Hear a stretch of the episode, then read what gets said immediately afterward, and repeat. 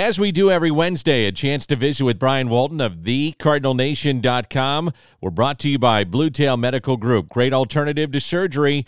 Stay in the game. Doctors Bays, Crane, and Wolf, located in Chesterfield. If you're lined up to have surgery, check in with them. They can help you maybe avoid surgery, and it's the body's ability to regenerate and heal itself. And doctors all over the world are finding out how they're doing it in Chesterfield, Missouri with Blue Tail Medical Group. Find out more at bluetailmedical.com. Hey, Brian, uh, good morning to you. Lots to get into, and uh, it's been a busy, busy couple of weeks for you. Uh, uh, you know, out in Arizona with the Arizona Fall League, get the World Series. Oli Marmol has been named uh, the new manager of the Cardinals. But uh, first and foremost, good morning to you. Well, the hitters are doing exceptionally well, and the Cardinals have four hitters down there. of course, Lars Nootbaar, who was the fourth outfielder to end the regular season. Then Juan Yepez, who's a a prospect first baseman, corner guy uh, who has a very strong bat. Uh, Brendan Donovan, a very versatile infielder, outfielder, who folks don't know too much about, but certainly could get in the picture during 2022. And then, of course, Nolan Gorman, who's the top position player prospect in the system. And all four of those guys are uh, hitting exceptionally well with OPSs over a thousand. Um, Nootbaar is among the league leaders in home runs. Yepez is leading the league in RBI. So the Cardinals hitters are having a nice showing for themselves. What about on the pitching side? On the pitching side, there's a very pleasant surprise, and that is Zack Thompson, who the left-hander who got you know knocked around at, in, in Memphis this year, showed some improvement as the season went on, but certainly didn't have the kind of season that Matthew Liberatore did. Zack is pitching in long relief down in Arizona, and through eight innings has not allowed a run, struck out 13 batters on just two hits. So is looking very good. The only challenge in in Zack's uh, showing so far is seven walks, but um, you know he's got a very very strong showing so far uh, in the Arizona Fall League, and that's a very encouraging thing. Um, Jordan Hicks went down there. Uh, he only pitched in two games. He made uh, a couple of starts, got up to I think 40 pitches in his last outing, and then he uh, left the Arizona Fall League. Folks may remember that he threw also uh, three rehab games for um, for Memphis as the season ended, and then uh, after these two starts in the Arizona Fall League, he went home. And uh, Hicks, you know, I saw him pitch in his first game, and he looked tentative, frankly. He, he walked a guy, had a wild pitch and a balk in his first inning, and then he kind of settled down. Uh, he gave up five runs across uh, two outings. So, you know, it wasn't the kind of outing that the kind of Arizona Fall League that you would like to have seen from Jordan Hicks, but this was about rehabbing. And the question for Jordan Hicks coming into next spring will be whether he will be uh, brought back to starting, which he did prior to uh, you know making the big jump from from Class A, high Class A, all the way to the major league. So Jordan Hicks will be an interesting guy to watch in camp in terms of the future role, as well as with Alex Reyes. And then with the opportunity being created that Hicks has left the Arizona Fall League, uh, the Cardinals' designated starter, starting pitcher, now will be Andre Pallante, who had a very strong year at Double A Springfield uh, before he got COVID, and then uh, now he's coming back, and he'll be starting actually today, Wednesday, uh, in his first start in the Arizona Fall League. Uh, he had been pitching well in relief uh, early on. I got to ask you about Oli Marmol. Just your initial impressions of, of hearing that Oli got the job as being the the the field manager of the St. Louis Cardinals.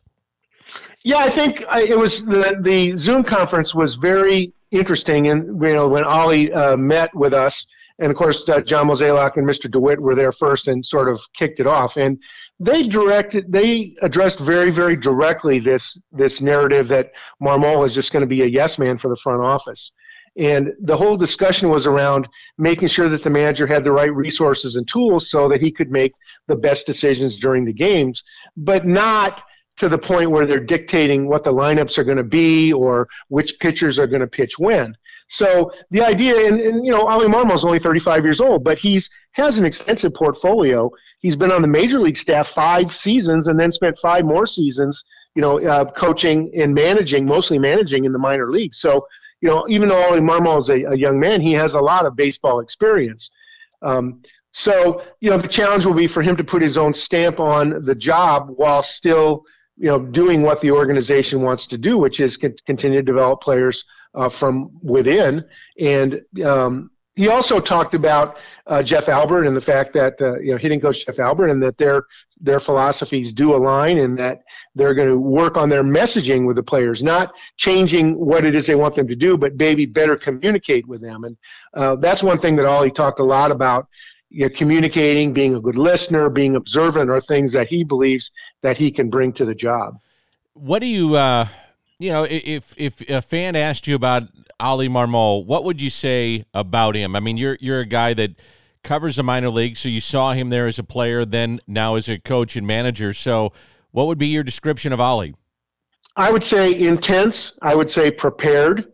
Uh, very businesslike. Um, Oli, Oli's a guy who's a, a, guy who has always asked a lot of questions, and he was identified early on as a guy that they wanted to groom for a, a potential major league manager job in the future. So, you know, he's talked about the fact that he is going to really provide attention to detail and that's important.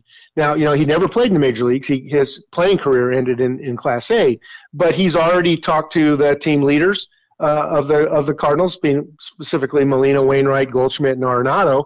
And you know, he wants to make sure, obviously, that he continues to communicate well with them. And the uh, the other question is, you know, the staff looks like they're all going to come back uh, with the exception of now the opening they have as the bench coach. And um, Bernie Miklasz on the site did, did, a really nice job of, uh, you know, writing about some of the factors, some of the considerations uh, that Marmol has when he comes into the job.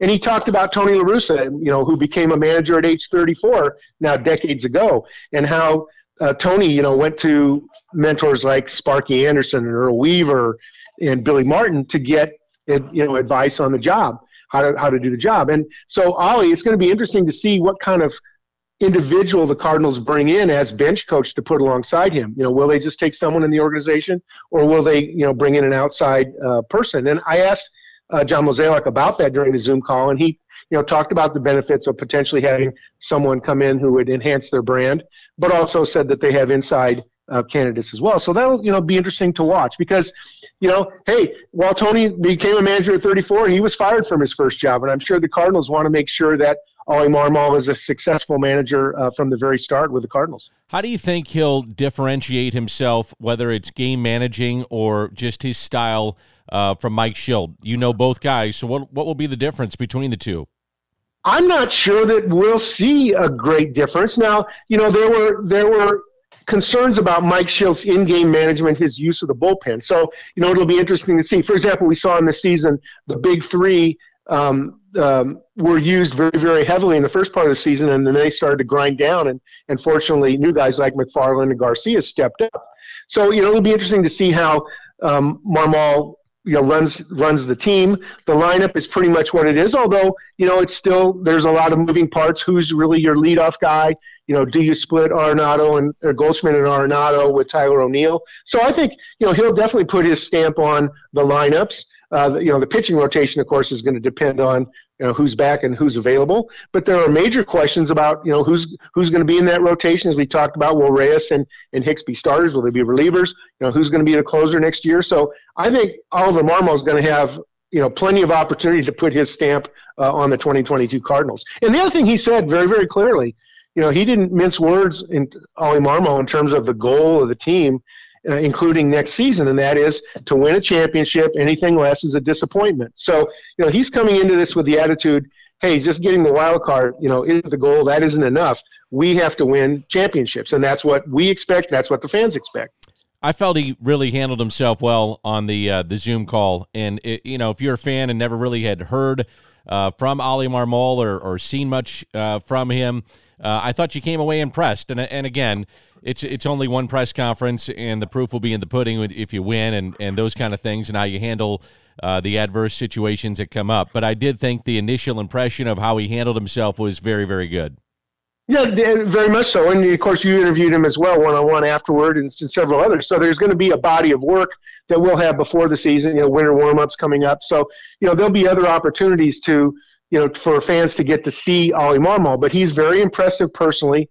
Uh, you know, I hate to use the term mature beyond his years, but but he's definitely, you know, he's definitely not fooling around coming into this job. He has a plan and he wants to execute it. And I think, you know, we sort of overlook the importance of the field manager sort of being a, a almost a CEO type, or because he you know he has to both work with the players, he has to work with the coaches, then also deal with the public and deal with the media. And that's an important important part of the job that can cause a guy to to lose confidence of the fans or lose confidence of the front office. And so, you know, it's not just about keeping that clubhouse behind him, but also you know, ensuring that everybody who's watching and listening have confidence that the guys in charge know what they're doing, they have a plan, and they're executing it. And then I'm going to wrap it up with this. Um, you are busy right now with your recap of the Arizona Fall League, a look at Oli Marmol, uh, some of the things happening with roster construction and movement. So uh, I've given a little bit of what's going on at thecardinalnation.com, but uh, tell us what you're working on. Yeah, we've uh, you know we're wrapping up now our players of the year. We had uh, players of the year, pitchers of the year, starting in relief at every level of the system. So now we'll be running into our, our top rookies of the year, and then the players of the year across the system, the manager of the year across the system. Have a series of interviews. Um, with all the Cardinals who are down in the Arizona Fall League, as well as Coach Dean Kiekhefer, and so we're partway through all those. And then um, coming up today will be something called the Roster Matrix, which is something that is always available on the site, always free. It shows every player in the system, all 273 players from the major leagues down to the Dominican League, um, who all the players are in the system, what positions they play, what rosters they're on, as well as the transactions that are just ahead. Because after the World Series, there'll be uh, free agents that'll you know be leaving the organization. There'll be protection decisions for Rule Five. So we're going to have a lot to talk about the rest of the off season here uh, on Scoops with Danny Mac. Awesome. Thank you, Brian. Catch up uh, next week. So long, Dan. That's Brian Walton of thecardinalnation.com.